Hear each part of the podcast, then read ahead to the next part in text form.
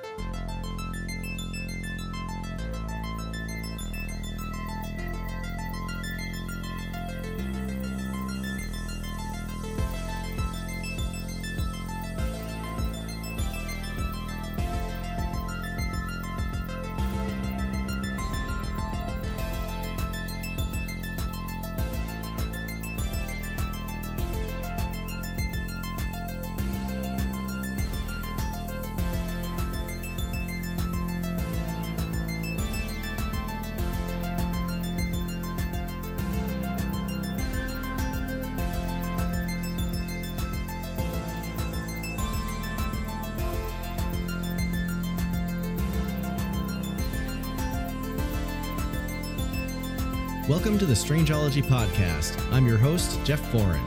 From cryptozoology, ufology, and the paranormal, to legends, forbidden history, and more. Listen in and explore the world of the weird and unexplained. Join me as I look into strange and fascinating tales and unearth the truths and theories behind some of the world's greatest mysteries. Be sure to head on over to our HQ, strangeology.com, where you can check out our blog, episodes archive, gift shop, and so much more. Now sit back, relax, and join me as we get weird. All right, welcome to the Strangeology podcast. Coming up on today's episode, we have tales from interdimensional tempests, a different kind of butterfly effect, and crossing over with Deathwalkers. I'm your host, Jeff Foran, and we're doing something a little bit different for today's episode. Joining me uh, is the cryptid illustrator extraordinaire Easton Hawk. Uh, and before we get started, I just wanted to say uh, thank you all for bearing with me this past week. Uh, I was hoping to get this episode recorded and out, and uh, my world got rocked by a really nasty stomach bug. And uh, yesterday was actually the first day I felt kind of like a human again. um, so it, it was rough. I mean, this episode was actually also supposed to be done a while ago. Uh, and it's kind of just been cursed with scheduling conflicts and things coming up last minute. Uh, so we're we're all good, uh, and things are are finally lined up. So uh, I'm gonna bring Easton on here. Some of you might remember Easton from last season. I had him on and interviewed him all about his cryptid art. Um, so, hey, Easton, uh, you want to just like reintroduce yourself real quick and and uh, tell everyone what's up? Yeah, sure. Uh, I'm Easton Hawk. I'm a hobbyist illustrator from Indiana, and I like to draw wrinkly creatures and you know nasty stuff. Nice. cool. Um, what kind of new projects do you have going on right now, man? Um, so if you follow me on Instagram, you've know you've seen uh, I've been teasing that I'm getting into 3D figures and uh, eventually what I'm wanting to be is a full-on articulate uh, action figures. So uh, I've been mostly working on that, doing a lot of comic book covers, working on some stuff for Small Town Monsters that I'm excited about. Um, getting ready for convention season Um, my first event is actually next Saturday from today, so uh, June 11th in Wytheville. I think it's Wytheville, Wytheville, uh, Virginia. Nice. So pretty excited. I, I, pronounce it Wytheville, but I, I'm honestly not entirely sure of the pronunciation. I don't know. There's an E after the TH, and it makes me think it's Y, but uh, I do remember uh, watching Unsolved Mysteries, uh, and I just recently rewatched the episode about Wytheville. I'll, I'll call it Wytheville. Why not? There, and, uh, yeah. That's how that's how Bobby Stack says it. So there you go. There I'll you just go. go with that. Yeah, that's awesome. I remember checking out. Uh, you posted, I think it was the Frogman, uh, which mm-hmm. I have um, a poster of. Do I have it up on my wall yet? No, I I still haven't gotten a lot of art up in my new studio space, but I do have a couple of your pieces back here. Um, oh yeah, yeah, but um, yeah, no, the the the like the uh, the demo that you did for the the Frogman looked really really cool. And yeah, I'm really excited. Yeah, um, the, the, fully articulated. That's yeah, it'll be it'll be really. So I just have to, uh, you know, kind of bite the bullet and do it and see how it goes. But um, yeah, my college roommate Kane Sargent from uh, uh, Cincinnati is uh, the, the guy that I commissioned to recreate my Frogman design. Nice. So um, I don't know what really inspired me to like just go for it, but um, the posters are fun. Uh, I'm getting T-shirts printed tomorrow, so I'll finally have uh, a little more besides the posters. Um, but I've always wanted to do toys or figures of some kind, and I think uh, the first time I went to the Mothman Museum, they have like a little collection of uh, figurines and moth. I don't know if they're just like one-off uh, just people making them and then donating them or if they find them but right. i was wildly unimpressed oh so i was like somebody needs to do these better i know um uh, mystic novelty co has some cool ones um, yeah. but these figures are like i think they stand eight inches tall wow so they're okay. a little, they're a little bigger than any others that i've seen and i'll uh, i'll have a few of them painted and a few of them disassembled and then a few of them all ready to go. Um, so that's Wytheville is going to be the first place that I have them available. So I'm pretty excited. Yeah, that's gonna be that's gonna be awesome, dude. Um, I can't yeah, wait I to see so. those. Gonna, yeah, I think I'm going to keep them as a uh, convention festival um, exclusive. I don't want to. Yeah. I don't want all those things at all. So right, right, yeah. That's so that's find me at a find me at a convention if you want one of these little frog boys with a wand. That's awesome. Yeah, I was I was hoping to do that that festival this year, but uh, you know, just it was a little bit too much, and and living up Yeah. in New, New England, it's like uh, it's sixteen hour drive or something like that, and Yeah, you know, it's about seven and a half. And at first, I was going into it thinking, you know, this is a, this is a business trip, and you know, if I don't do it now, I'm gonna have to wait till July uh, to do a convention, and I didn't really want to do that. So, uh, putting in the rising cost of gas, I told my wife, why don't we just make this like a a working vacation? working and you know, vacation. it's yeah. an excuse to stop in Point Pleasant on the way there or on the way back. So exactly. anytime it be Jonathan Dodd or the Moth Boys or Cryptid Comforts, any of those people, um, I'm gonna I'm gonna jump on it if it's within a reasonable amount of time in the car. yeah, exactly. Yeah, that's that's cool, man. Um, Yeah. what what other uh, shows do you have coming up that you're you're going to be doing? Um, because Mothman was uh, delayed two years, I'm not on for this year, but I am planning on going just to you know be there. I have uh, work in the Mothman Museum gift shop now, so that's pretty cool. And I uh, Nice. I'm gonna hand deliver um, a bunch of stuff to Jeff. I think so. Cool. I'm gonna at least be there. Um, I don't think I have anything scheduled until um, Cryptid Bash two in August, and um, I'm still on the fence with CryptidCon, but I'd like to do it. Um, I was going to do the Churubusco Turtle Days for the Beast of Busco, oh, sweet. but after researching it more, it's like right, you know, it's it's really close to me. And after researching it, it doesn't seem like it's the kind of place for my work and the Mm, kind of stuff that it seems like more like a street fair or like a I don't know what to call it. It seems like a strawberry almost. So, yeah, yeah. It's just it- a little town thing. It's not really about Oscar or that uh, Gotcha. story. It's just a uh, it's just a reason to get everybody out on the street and litter. So yeah, I decided right. to forego that one. So uh, yeah, I this year is pretty bare because I'm trying to uh, get more stuff built up, get these toys figured out. I'm doing a ton of commissions that I I swore I wasn't going to do, but I'm doing them anyway. Right. so- Isn't that how it always goes?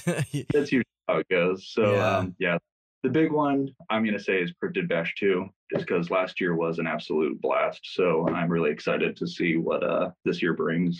yeah. But um, I will be at Mothman, and I'm planning to be at CryptidCon again. That's awesome. That's awesome. Yeah. Um yeah, Cryptid Bash 2, I'm excited for uh vending at that one as well. Mhm. And um yeah, Point Pleasant's a cool place to go to. I, I really wanted to go to Mothman Fest this year. Mhm. And apparently you probably need to like if you don't live within a reasonable driving distance and you need lodging, you need to book lodging like Yeah. a year in advance. Pretty much, uh, I think vending apps open the February of Yeah. um, that year, Mothman. And if you don't already have your lodging booked before that, you're pretty much going to be driving like 40 minutes because every year I've gone and I've ended it. I just started doing this uh, as a side uh, gig in 2021. And every year that I've gone, I think I've gone like four years. Um, nice. I've had to I had to stay in Ripley, which is like not too far, but when you're going through the White Mountains of West Virginia, it's like a 45 minute drive to and Yeah. from. So Yeah, Yeah. I was checking like Airbnb ahead, like, and yeah, Yeah. it was like everything was like an hour, hour and a half away that Yep. like had any availability that weekend. So it's like, well, maybe 2023. yep. So 2023, I'm really excited for uh, Monster Fest, which uh, Yes. Small Town Monster Seth Breedlove are putting together. So we've already been talking about that. And yeah, I think yeah, that's, the, that's going to be monumental. So yeah. really that one's gonna be in Ohio, right? Right. It's in Canton, which Yeah. is like right below uh, Cleveland. I've been Yeah. there a couple times. Yeah, yeah, that's cool. I definitely want to get in on that for sure. Mhm. That's a little bit Yeah. more reasonable of a drive than. Kentucky and West Virginia for me, at least. Yeah. It's like there's the option of uh, flying and, and like shipping your stuff, but even like before gas was like a million dollars a gallon, it was already like prohibitively expensive to yeah, and do see, that. I, I looked into flying for uh, the Wytheville thing uh, just because I'm six foot four. I hate being in the car. Like, you got three hours max of me being in the car before I start to complain and cry. So, Yeah. um, I looked into flying and it's just outrageous. All the prices have gone back up. I remember in the pandemic, you could fly from like Fort Wayne to Cold or uh, Clearwater for like 49 bucks or something like that round no trip. one was flying. And now yeah, everything everything's right back up. So right. Yeah. yeah, Jeez, there's another business that'll be on my text. Yep, write that off. for Mhm. sure. Yeah. I'm um super stoked. I just um I I'm working on making a couple of uh cool purchases for Strangeology. I'm getting a Hmm. um a direct to film printer. Um Ooh, which is, is my first time announcing it to anyone out there. If you don't know what a, a DTF printer is, it's not that kind of DTF. It's direct to yeah, film. right. uh, and uh, it's you know you you print onto a film substrate and the ink you put it in an oven to cure so it comes with like the oven and uh, you put like an adhesive on it and then you can use a heat press which i have one that's how i've been doing my glow in the dark shirts uh, recently really? Okay. so i'll be able Mm. to print out stuff for conventions and stuff like that awesome. and uh, you know save save a lot of money on on uh, you know yeah, bidding it out to a vendor Yeah. or something like that. So I'm pretty That's excited awesome. about that, and a few other things to like round out my office space, like some some uh, cubicle storage for like uh, shirt stock and uh, bunch of other stuff. See, I I always say that I'm going to get nice and organized like that, and I just don't. So, Yeah. and as if you weren't already the most impressive booth at every uh, convention we go to. oh that'd nice. shucks. Oh man, yeah. well, yeah, I'm I'm stoked about that for sure, and uh, I'm getting some some like mobile uh, podcasting uh, recording gear, Ooh, like yeah, a Zoom that'd awesome. recorder. Um, Mhm. so you know, if I can sneak away from the table or something, or maybe Right, like yeah. go to some- go to a hype house and like do like a little like episode Get some on, recording on there. recording. Yeah. Yeah. exactly. So that'll be pretty sweet. Um, Sick. yeah, yeah. And uh well, ge- geez, let's uh let's get into the episode. Uh we've probably been chit-chatting for Yeah. a little while here. Uh but always good to to talk about updates and and all that stuff. And if anyone hasn't listened to the the first episode with Easton from last season, definitely go check it out. Um today I'm going to kind of let Easton steer the show. He did a bunch of research on a uh, a story about uh, something known as the Joplin butterfly people, and um, we're just gonna talk about this uh, this event. And um, why don't we just jump into it? Yeah, let's go for it. So, um, the Joplin Butterfly People was a legend that came after the monumental uh, tornado that ripped through Joplin, Missouri uh, in 2011. Um, it was, I remember it very well uh, in real time. I remember the, at least the day after, um, it was all over the news because it was an EF5 tornado, which um, is the grandest on the uh, Fujita scale, and um, it. Let's see. So they were expecting some uh, pretty heavy storms, but it seems like that one uh, in particular uh, revved up way harder than uh, they were expecting. So the I can just go into the storm details. So um, this was May 22nd of 2011. Uh, the tornado itself formed at 5:34 p.m. So that's um, pretty odd because uh, I don't know if you were a weather guy, but when I was growing up, um, my dad uh, took me to see Twister at a drive-in. And- From Twister, uh, that was probably when I was like six, so 2001. yeah. From then to like 2008, when I was 13, uh, I wanted to be a meteorologist, all because of that Oh, so I was like really into weather, and I was always living in Indiana. Whenever we would have uh, heavy storms or a tornado watch, I would pretty much plan to eat my last meal that night. So I would always want to eat the, my favorite thing at the time, yeah. uh, thinking that surely I'm gonna die because a tornado is gonna form. so oh god. I don't know what they were thinking in a twister, but it scarred uh, every every person my um, so tornadoes usually don't form in the evening. That's usually when the weather cools and uh, you know wind usually starts to die down. But um, yeah, 5:34 p.m. Uh, it lasted until 6:16 p.m. Um, so an EF5 that is mon- or uh, categorized if the winds exceed 200 miles an hour. So uh, the tornado traveled 22.1 miles uh, from formation to dissipation. And um, like I said, it lasted about 38 minutes. Um, in that time, um, as a result, around 158 people died and about 1,150 people were injured uh, directly or indirectly from the uh, storm. Um, I also put a note in here that the deadliest tornado uh, in American history was what was called the Tri-State Tornado, which was uh, March 18th, 1925, and it's it only lasted 40 minutes, but it spanned through Missouri, Illinois, and Indiana, wow. and it killed. The death toll on that was 541 Wow. at the uh, at the lesser side, and at most uh, I saw because I, had to look at this a few times. It's between 541 and 695, so that's a big jump. yeah. So I'm gonna go the lesser side. I'm gonna hope for the lesser side and say Right. 541.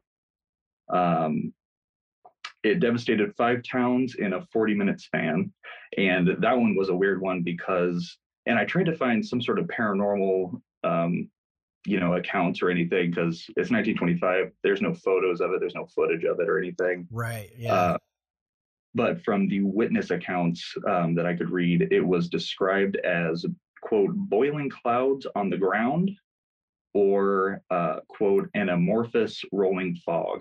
So people, I think it was so deadly because people didn't see it. It was like Yeah. shrouded in, and um, you know, people that live in Tornado Alley um, usually have a pretty good gauge on what the weather is going to be like or what it would be like if this was a dangerous situation.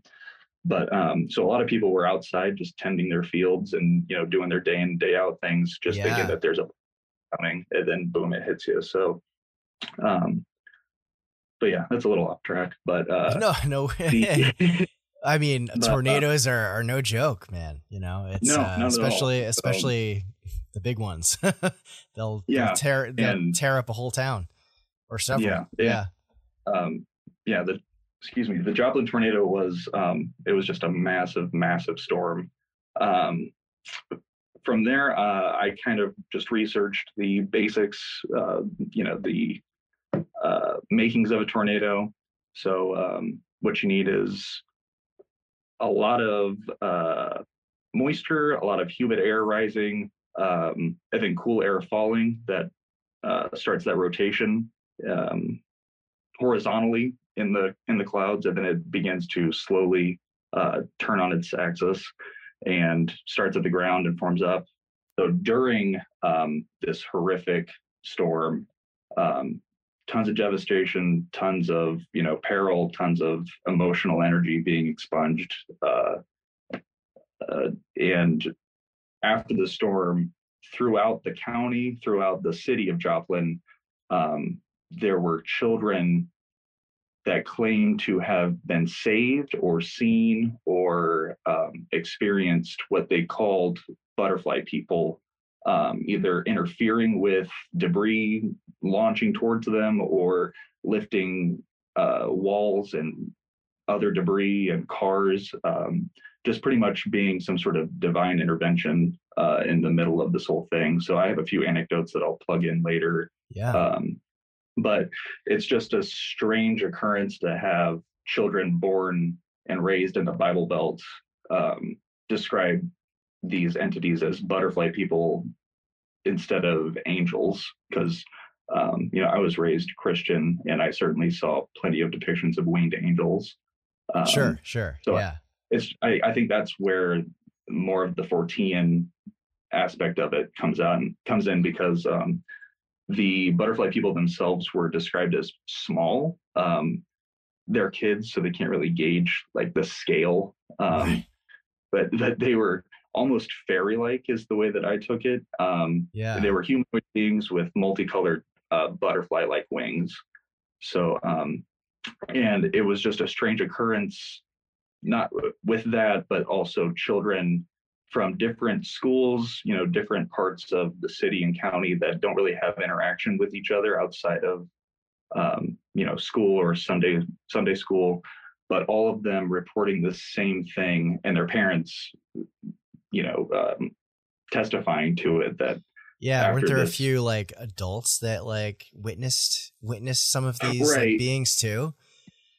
right and Yeah. i think that they they definitely experienced it or um, processed it in a different way Yeah. um, which uh, part of my research i kind of went into how uh, there's a study that says that we are pretty much hallucinating all the time in order to make sense of the world around us and our brain just automatically um, filters or you know just gets down to the meat and potatoes of what we're what you know what information we're taking in Right. Yeah. So, uh, yeah. Kind of like the, the which is- holographic universe type of yeah type so- of thing. which is another it's just another weird thing that um consistently all these children that again don't have you know much contact with other children um outside of their their own uh, school system would see and describe the same things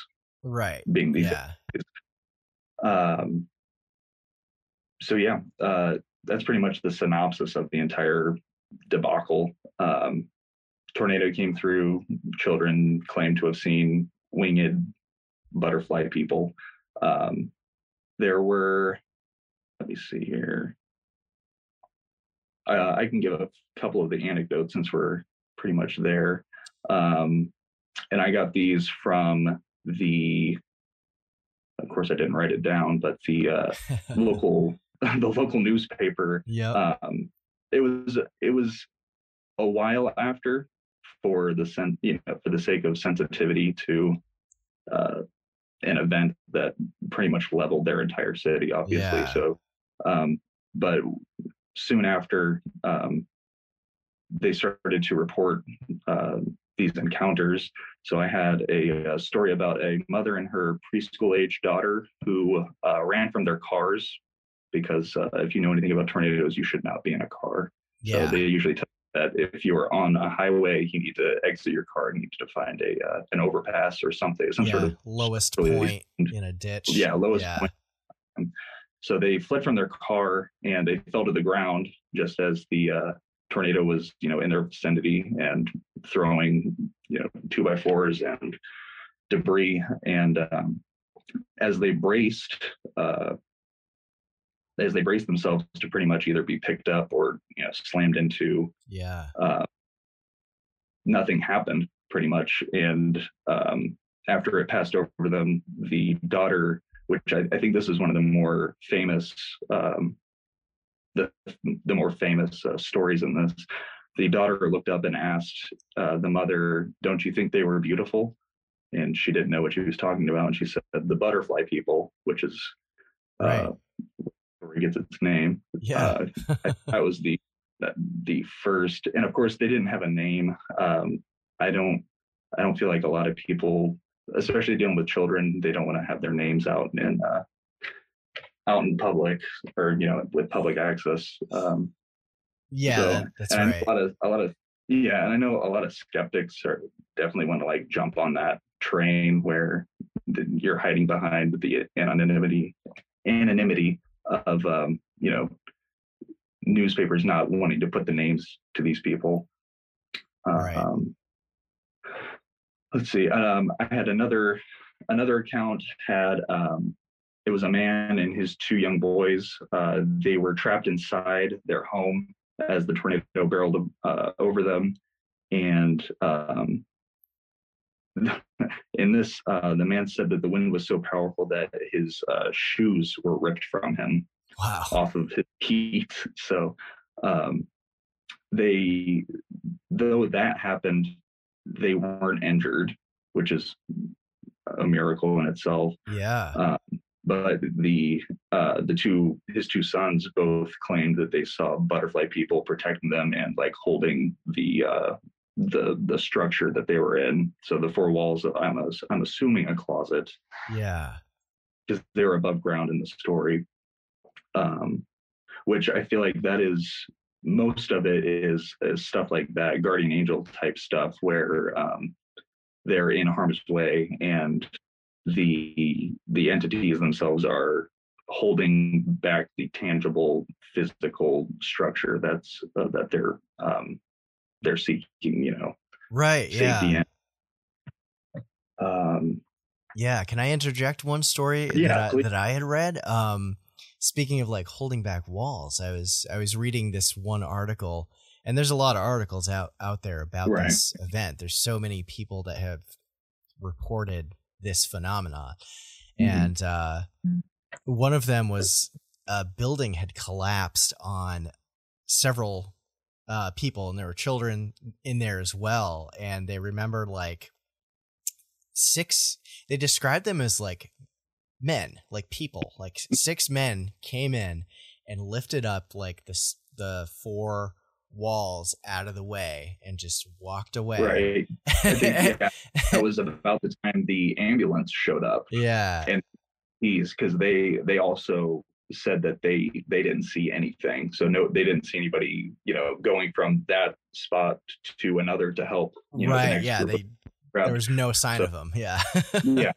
So uh, i saw that one too but um i guess the the whole point of this podcast is to pretty much like you know uh theorize and make sense to and apply some science to it and um so um, I think the most uh, I think in this in this wheelhouse in this wheelhouse of uh, paranormal phenomena, I would say that the most uh, safe bet would be um, some sort of interdimensional happening, interdimensional thinning of the veil. Um, I know you did.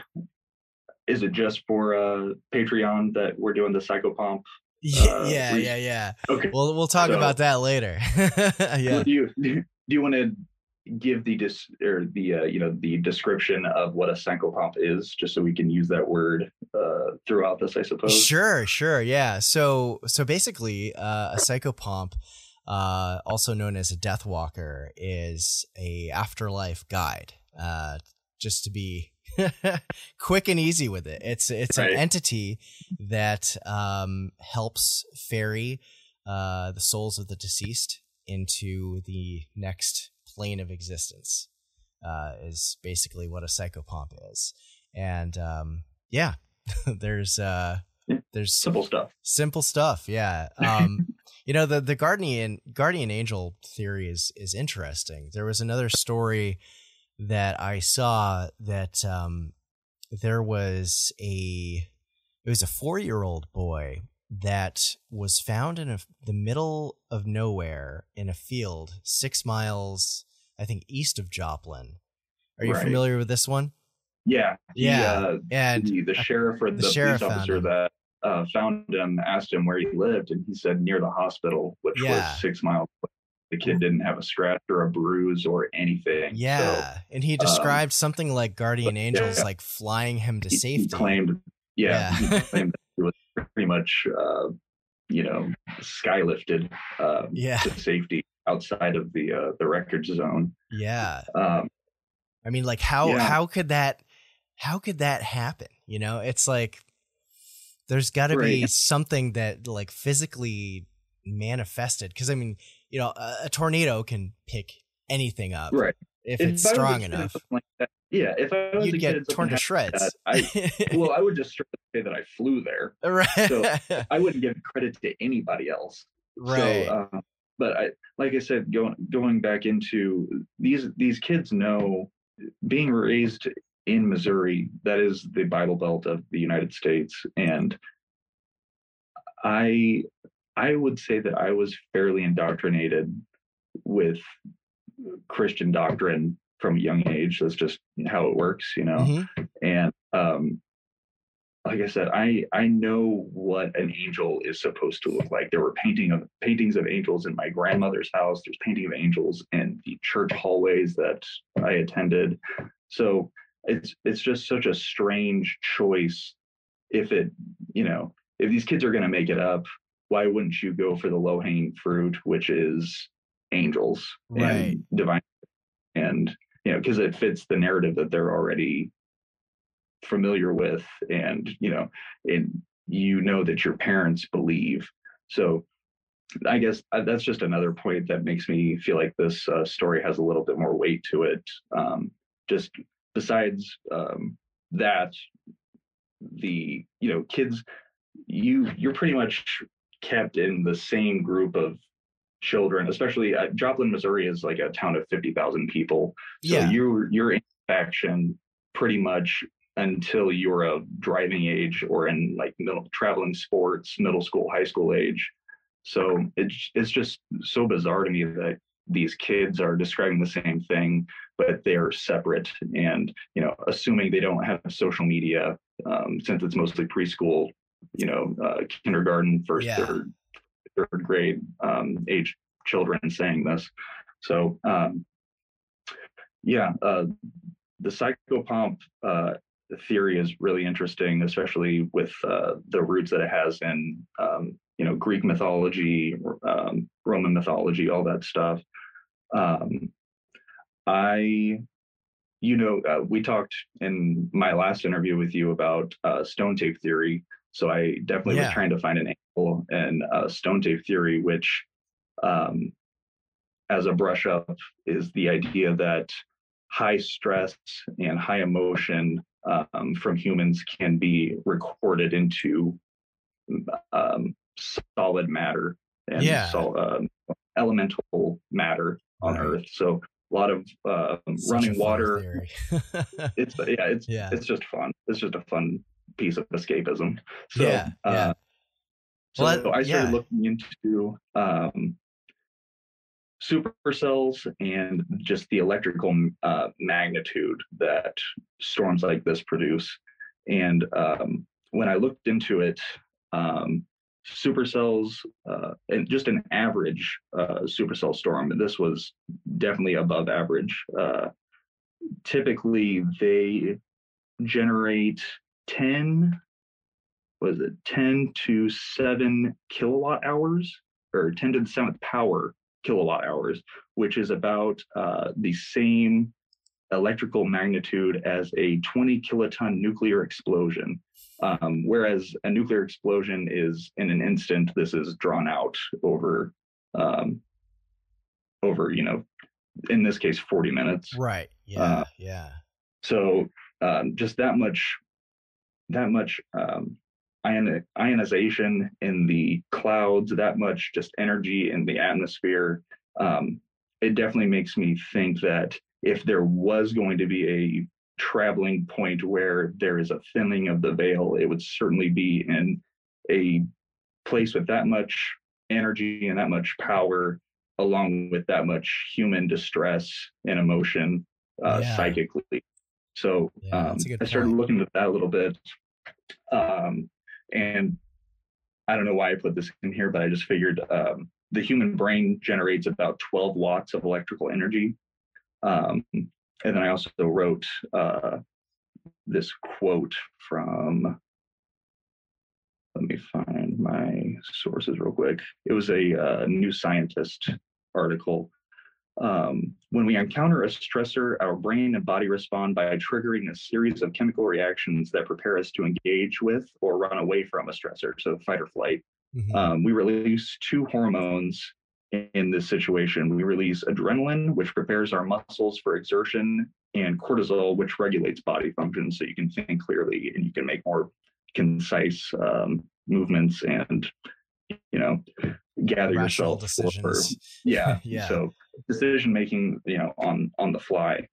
Um and then i i went from that uh to like i said um th- there's a study saying that we are hallucinating which um i know that shadow people that's a lot of the time um lucid dreaming and sleep paralysis are both um try skeptics try to place uh, hallucinating in your REM state um, as a reason for shadow people encounters or any sort of sleep paralysis. Um, Right. so I just thought, that, uh, and then I guess this also goes into the mass hysteria theory for something like this, which I don't think it really applies since uh, I feel like mass hysteria, the word mass gives it way more people would have seen this than just children between, you know, ages four to eight or 10. Right. Yeah. There. It seems like there was a. It wasn't their time to go, and something Right.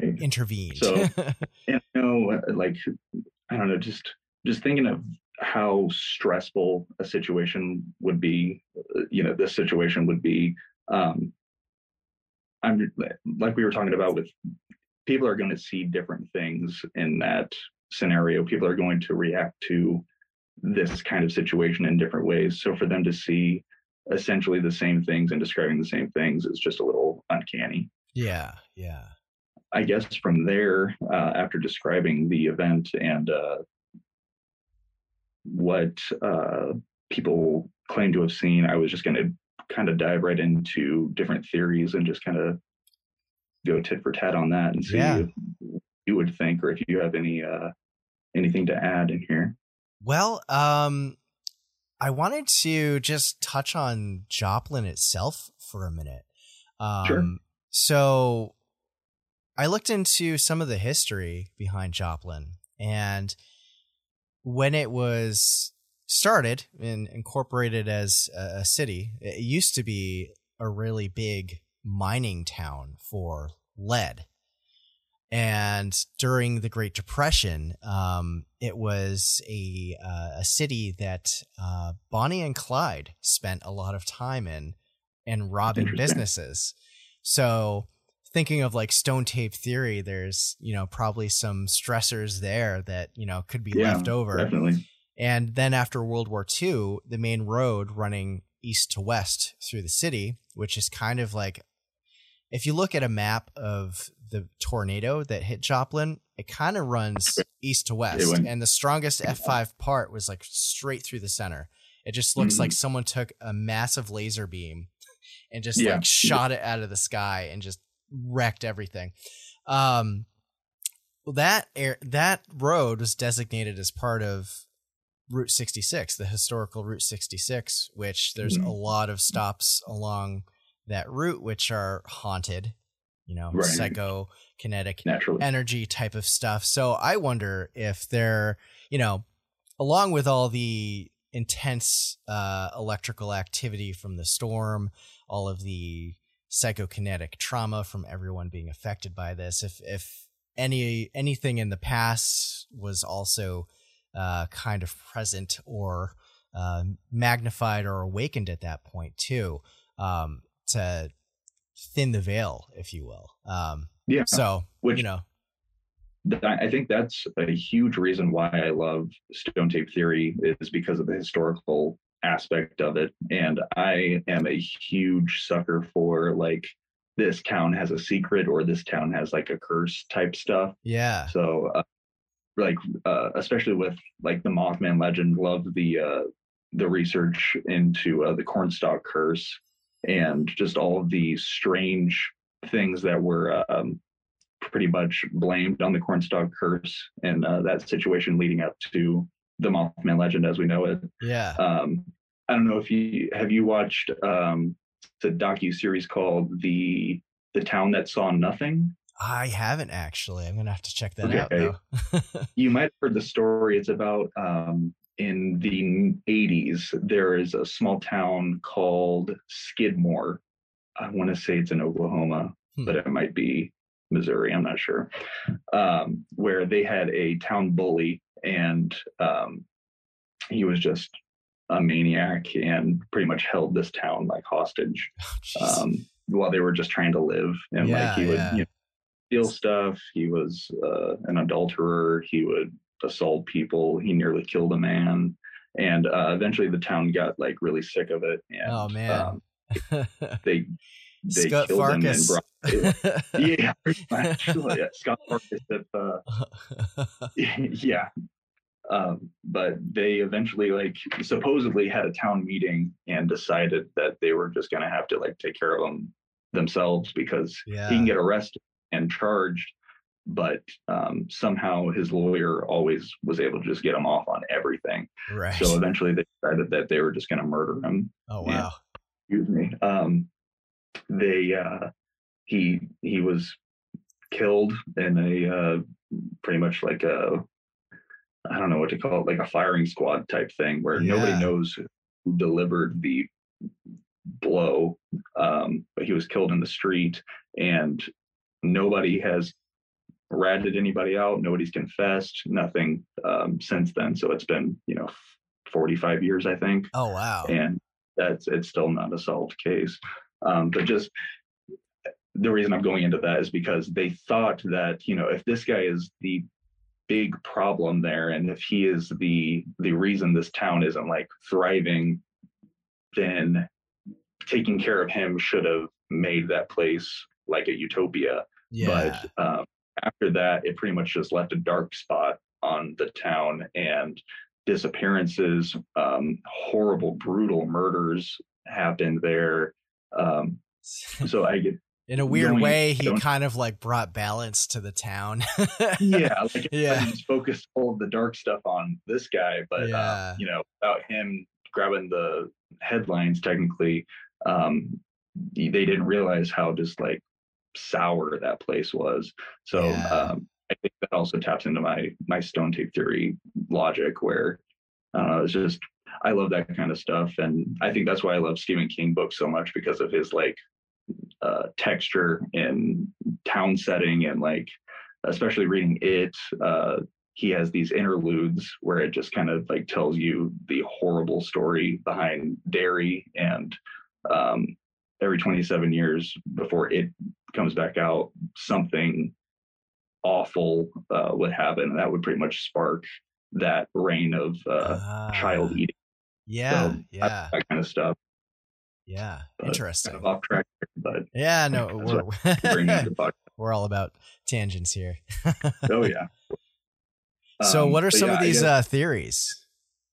So um in the theories i already mentioned mass hysteria um they the other theories have been near death trauma um so that's purely psychological or purely you know in your brain uh possibly the you know everybody talks about the dmt dump yeah. and you know uh, hallucinating your way um, which I, i've also i think it's called oh i should have looked this one up. I just thought about it. Um, i think it's called like golden cord theory huh. you know what i'm talking about?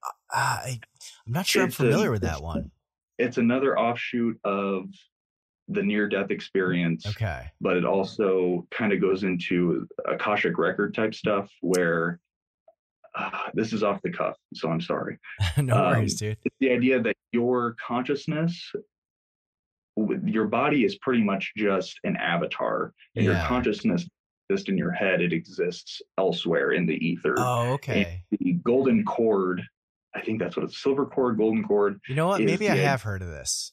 Okay yeah. where if you're about to you know you're if you're about to have a, a near death experience or you, you your body or your um your consciousness thinks that there's no way you're going to survive this they pull the cord and they pluck you out yeah. before before your body is you know evaporated. And uh, so i get i think that kind of goes into the near death trauma idea but that the near death trauma is more so um, goes back to the hallucination idea or your um, just your brain reacting to this almost unfathomable peril that you're you're experiencing at that moment. Right yeah some kind of defense mechanism type Right. thing yeah. Um, because it's a winged creature, the theories have also gone into uh, Mothman connections.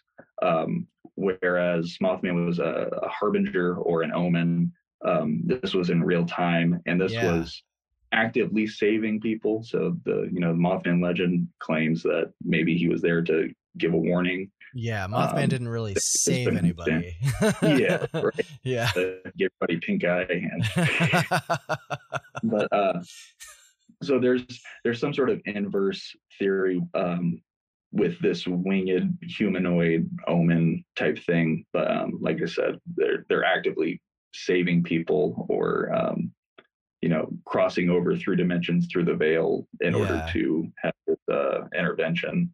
Um i think those were the the most popular of the ideas aside from my silver cord tangent that i really probably don't know enough about to be throwing that out. yeah yeah uh, definitely gonna have to look into that one more later Yeah. um there was another theory or at least um that i ran across that there were people that had reported seeing ufos on the days leading up to the tornado and even in the days after um, I, I tried to find a couple of um, anecdotes uh, but the, the the only one i could find online that was close to that date was like may 5th uh, 2011 and it was like two or three hours away from Joplin. So Yeah, I, didn't really count seen- that one. I've also seen, um, you know, lights in the sky UFO um, sightings around 9/11. So there's another, you know, heinous oh, of- yeah. um, that sort of, but you know, obviously when you're, you know, in the grief process and you know, uh, reeling after a tragedy like that, nobody wants to hear you talking about fucking UFOs. yeah, yeah. and, you know, stuff like that. Give it a little time. Yeah.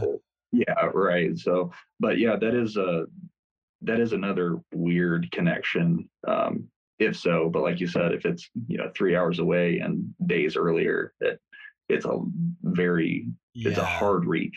Yeah, exactly. Like it, it's possible. Like yeah, people probably could have seen some UFOs in or around Joplin, but uh, you know, maybe maybe there's some some sources out there that that Right. people know of. If if there's anyone out there who do, who knows, uh, you know, leave a comment on uh, Yeah, Instagram or something. yeah, Um, but I guess my I, I like I said at kind of the top of uh, going into all this, and I'm so sorry that I just like ramble. I'm not a uh, I'm not a professional podcaster like Jeff Foran. So uh, I'm barely professional, dude. I think well, you walk the walk. So um, I think that this is this is more so in the category of interdimensional um, thinning of the veil type stuff, where it's the the right circumstances for this kind of activity to happen. And in this situation, there was actually some. Uh, I keep saying intervention, but there was some actual action taken by entities greater than humans to protect human life. yeah, Um, at least I think that's the most romantic uh, option besides mass hysteria and uh, Right. you know all hallucinating. So I think that's naturally where I want to go. Um, interdimensional beings that, with a storm that colossal and energetic, um, I guess if if that's the way that the science would work in uh, you know in a in a multiverse or an interdimensional uh, scenario, I think that would make the most sense for me. yeah, yeah, And yeah. I, so of course it sounds good. I'm just a movie guy. Right, right, yeah. It's uh, It's, uh, they're they're not the the interdimensional aliens from Pacific Rim that like send Right. kaiju to attack us. They actually come to protect us. Yeah. yeah, yeah. Um, yeah. It's it's a super interesting story. You know, I uh, like first reading it, like my my gut is like, oh, it's kind of like a guardian angel type of story.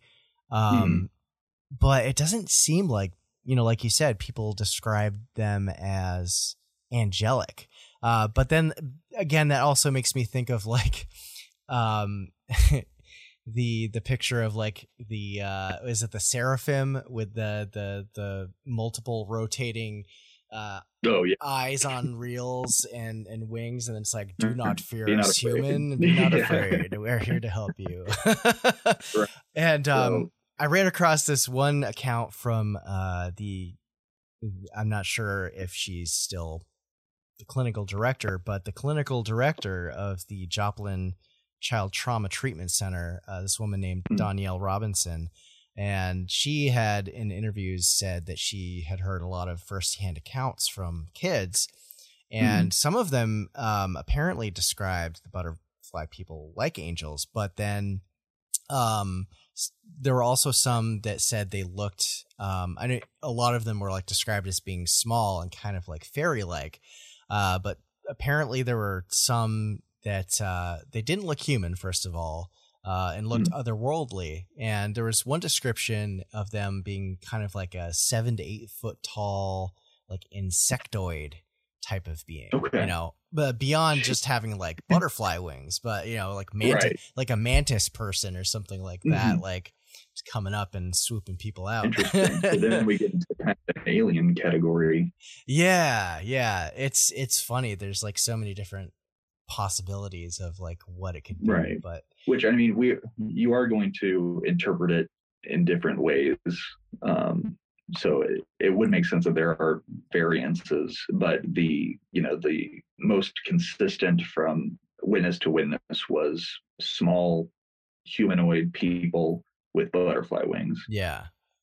Um, and then um, pretty much the the wrap up of my uh, research was just kind of looking for um, ancient cultures and um, either winged beings or um, just the symbology of butterflies, which um, in ancient Greek, the uh, word for butterfly is psyche, which means soul.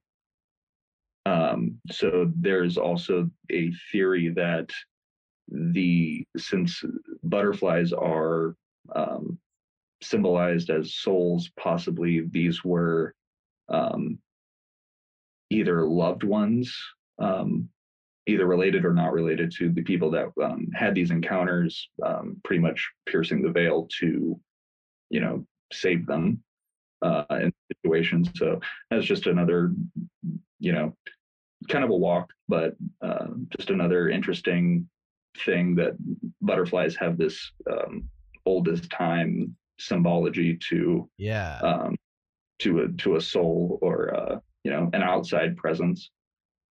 Um, and then in Christianity, apparently, uh, butterflies also symbolize Christ, um, with the chrysalis um, representing the tomb that Jesus was um, placed in uh, after the uh, crucifixion.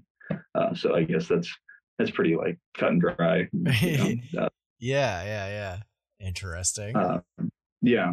So there was another story that I saw about um, one of the survivors in this uh, in the Joplin uh, tornado that, along with all the butterfly people stories, she attracts monarch butterflies.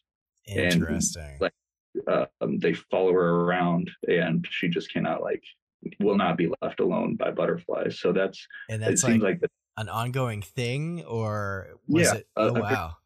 I couldn't find like a like a follow up. You know, this is 11 years later, but um, uh, I think the the article I read was from uh, 2014, where she uh, she just everywhere she goes, she'll see butterflies, and they'll you know just be around her. So that's just another sweet little quip uh, Yeah. for Um, the story. That's kind of cool. I didn't. Uh, I had- I had not heard about that that little tidbit. That's pretty cool. Um, If uh, I'll email you or message you all of my uh, sources if you like put them in your uh, your show notes or anything like that. That way, yeah, we could do that. Just, uh, I'm terrible about providing sources. I need to get better about that. well, Uh, I'm, I'm bad at storytelling, so I feel like this is the service I'm give You're doing fine, man. You're doing uh, fine. Everybody give Easton some love. Um, well, uh, before we uh, we end the regular episode, I wanted to. I don't know. Am I to read this? Uh, so I was checking out. If are you familiar with phantoms and phantomsandmonsters.com, Lon Strickler's blog?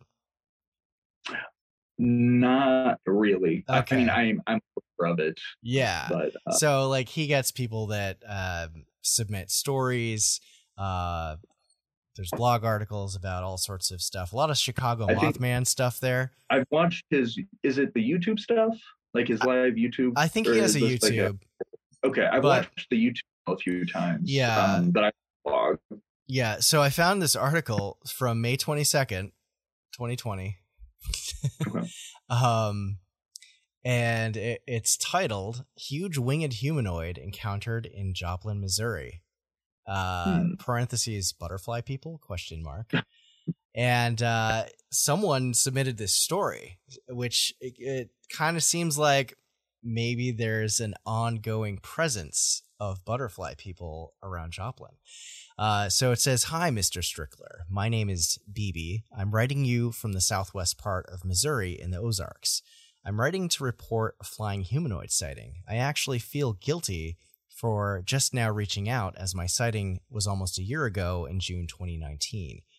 The sighting took place in Joplin, Missouri as I was driving from Springfield, Missouri to Kansas City. Normally, when I make this drive, I go straight up Highway 13 through Bolivar and Clinton. However, on this night, there were tornado warnings, mm, and my stepfather told me to go through Joplin instead. The approximate time was somewhere between 7 and 8 p.m. It was not yet dark. It usually gets dark between 8:30 and 9 o'clock this time of year.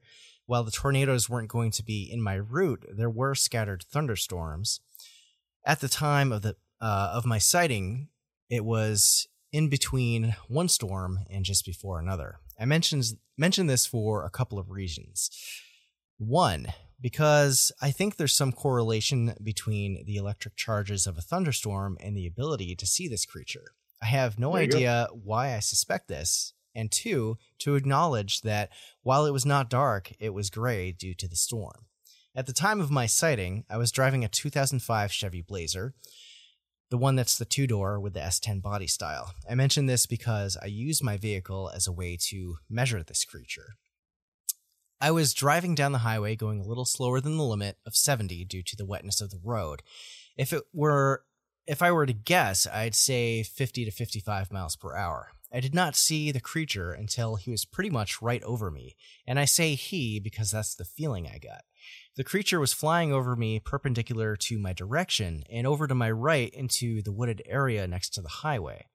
He was so close on top over my vehicle that I could close up see the texture of his wings through my driver's window and sunroof.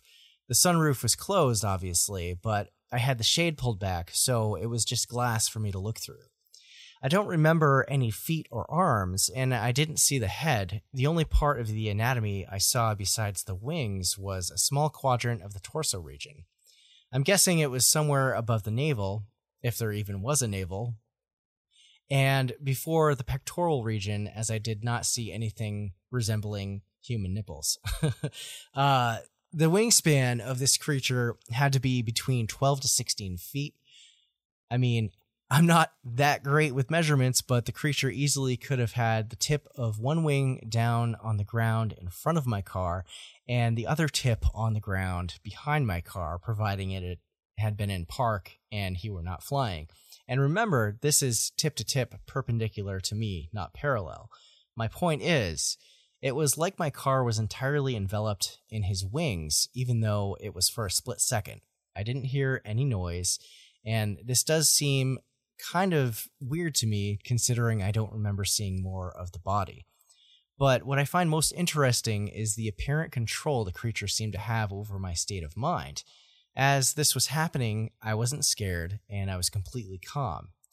Now, not calm as in soothed or comforted, but calm as I was just looking at a field of cows or something instead of a huge creature that's supposedly not supposed to exist in our dimension. Similarly, I mentioned that I didn't see his head, but an image of the head appeared appeared into my mind as if as if he were planting it there.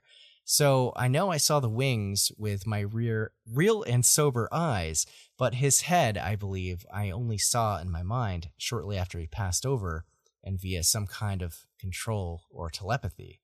Anyway, I remained unaffected by my sighting until I had gotten about 30 to 50 miles more down the road. And that's when the the holy shit and the what the started. Pardon my language. I'm going to assume you've heard that before.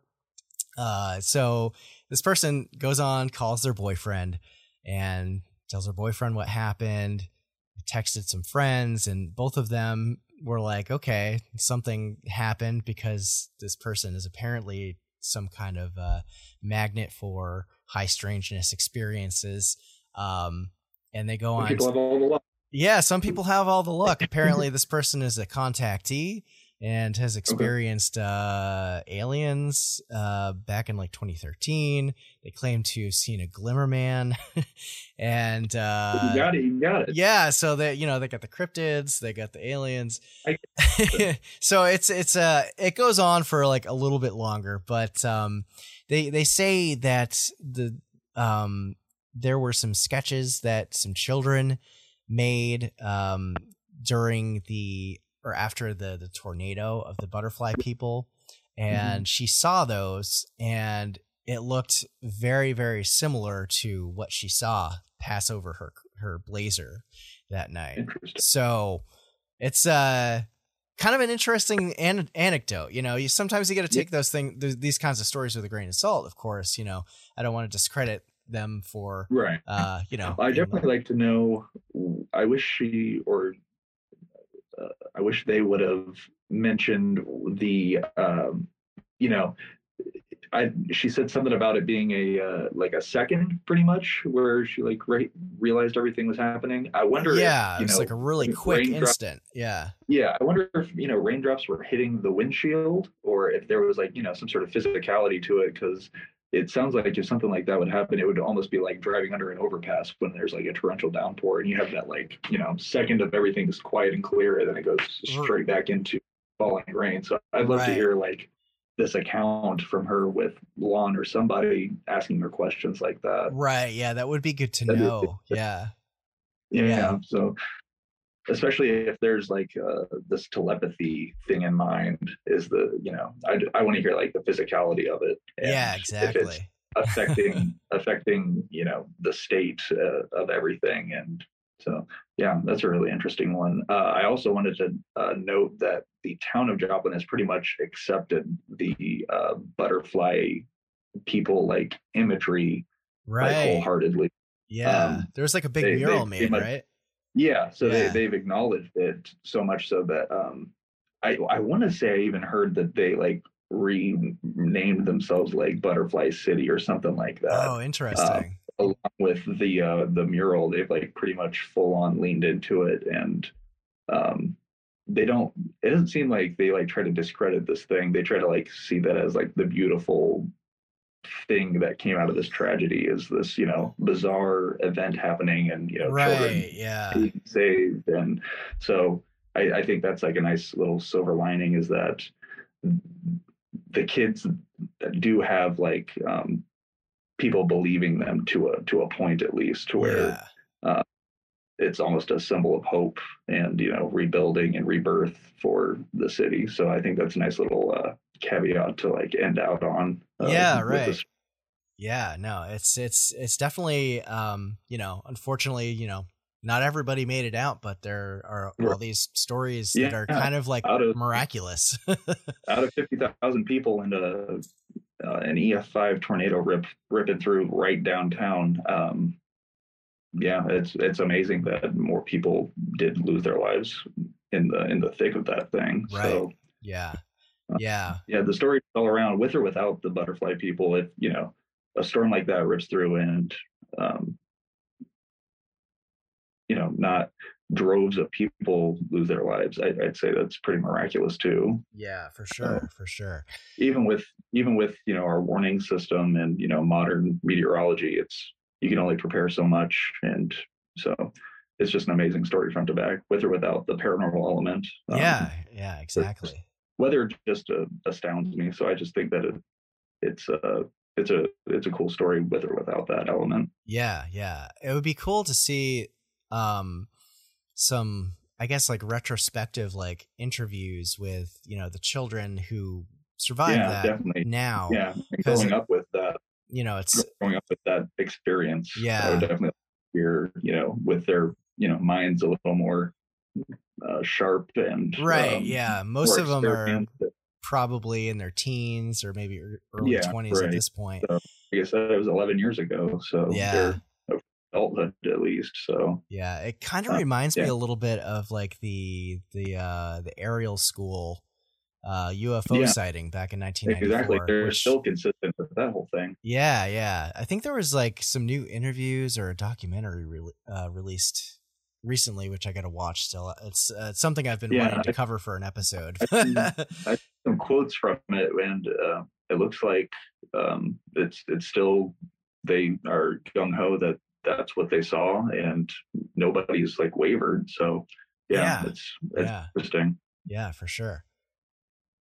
Yeah, yeah. It's it's funny, like thinking about like, yeah, well, they're they're kids. They say they saw one thing, but they Yeah, may like- have you know known what they saw, and like kids Yeah. can have like some pretty pretty wild imaginations and stuff. But Yeah, you still, have a son.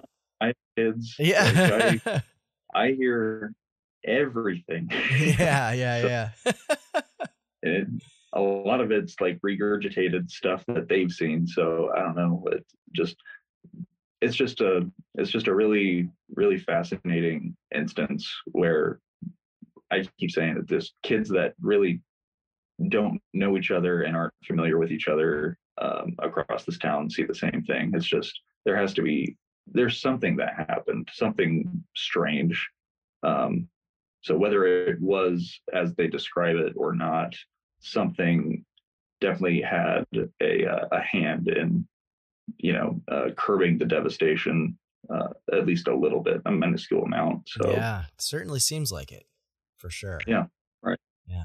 So- Well, this was a really cool story, Easton. We're uh, we're at the top of the the hour, just about. Um, You want to just uh, drop where uh, people can can find your stuff um, before we we Yeah. sign off here? Yeah, um, you can find me on Instagram at Easton Hawk Illustration. Um, uh, Easton Hawk Illustration on Facebook. Still don't have Twitter. I can't stand it. Don't have TikTok. I, I'm not. I I can't produce content. So, um, I'm on Reddit a lot. You can find me at u slash Diaper Feast, which is a Tim and Eric reference. so, That's so great. I'm always on there, posting a lot of stuff on there. So Nice. yeah, that's uh, pretty much it. Yeah, yeah, yeah. And uh, Easton also has an Etsy shop where he uh, he Yeah, sells uh, I, posters and stuff. The Etsy is Easton Hawk Art because I made that years ago before I went straight into the illustration stuff. Right and on. too late to change it now. Hell yeah. Well, check out his stuff, everyone. And uh, thanks again, Easton, for coming on. And uh, yeah, we'll uh, catch you catch you next time. And Easton's gonna hang out for a little bit, and we're gonna talk about psychopomps for the Patreon. So stick around. Thank you so much.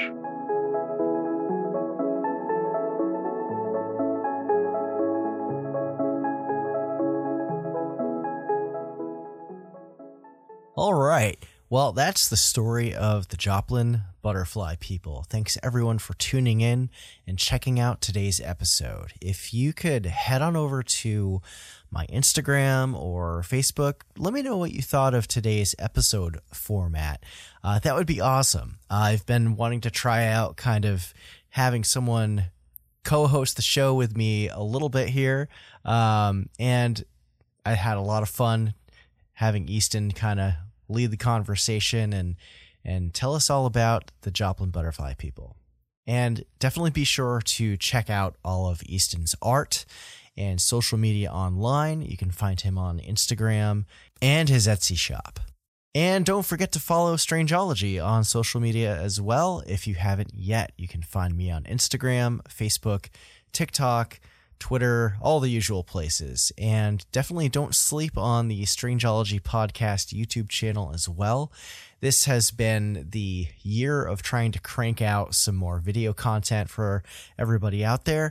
And I think I need to learn how to clone myself to get more of it done.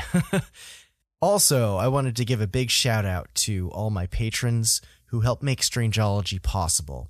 There's a bunch of you now, and hopefully the Patreon family keeps growing.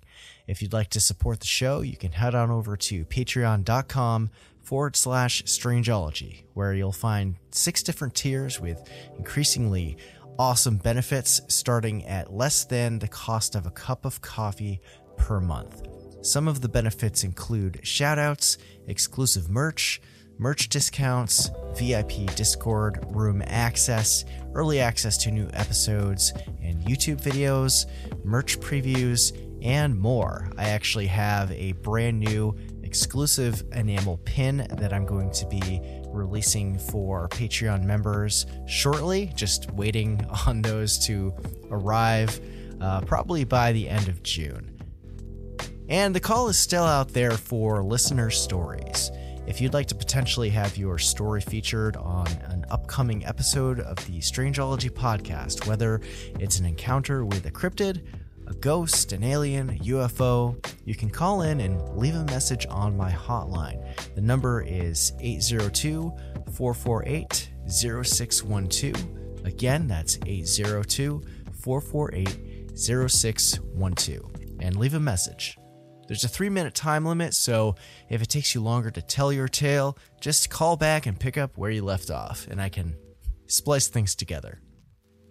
You can alternatively go to my website, strangeology.com, and head to the contact section and fill out the form there if you'd rather your story be narrated by myself or someone else. And if you haven't checked out my merch shop recently, I've got an awesome new Mothman design up there now. It's the Chicago Mothman, actually, and uh, people seem to be digging it a lot so far. My home state cryptids map project is pretty much done as well. I busted through the rest of the designs. There might be another design or two that I'll I'll throw in uh, at this point, uh, but I'm working on listing the last handful of designs, and then I'll also be putting up a listing for a large format print of the entire map of America with every state's featured cryptid or cryptids because there's a few that have uh, multiples. and uh, I'm pretty excited about that. I hope you are too. Uh, some people have been requesting that I do some different countries. Um, I've been kind of looking at like Canada or maybe doing uh, just kind of a international uh, community of different uh, cryptids. I do have a Loch Ness monster uh, Nessie design on my shop as well as the kind of first of, of that whole line. But yeah, lots to always do. All right, well, that about does it for today's episode. For members, stick around after the short break where Easton and I are going to be discussing the myths, legends, and phenomenon of psychopomps, the guides to the afterlife on Strangeology Beyond.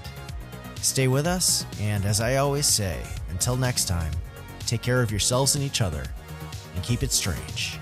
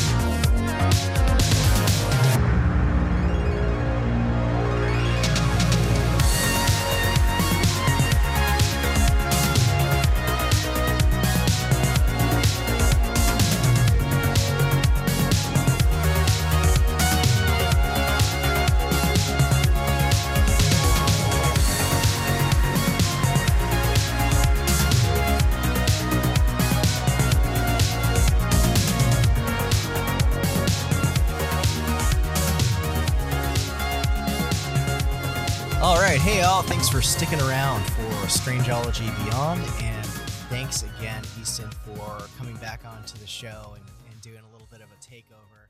I, I suckered you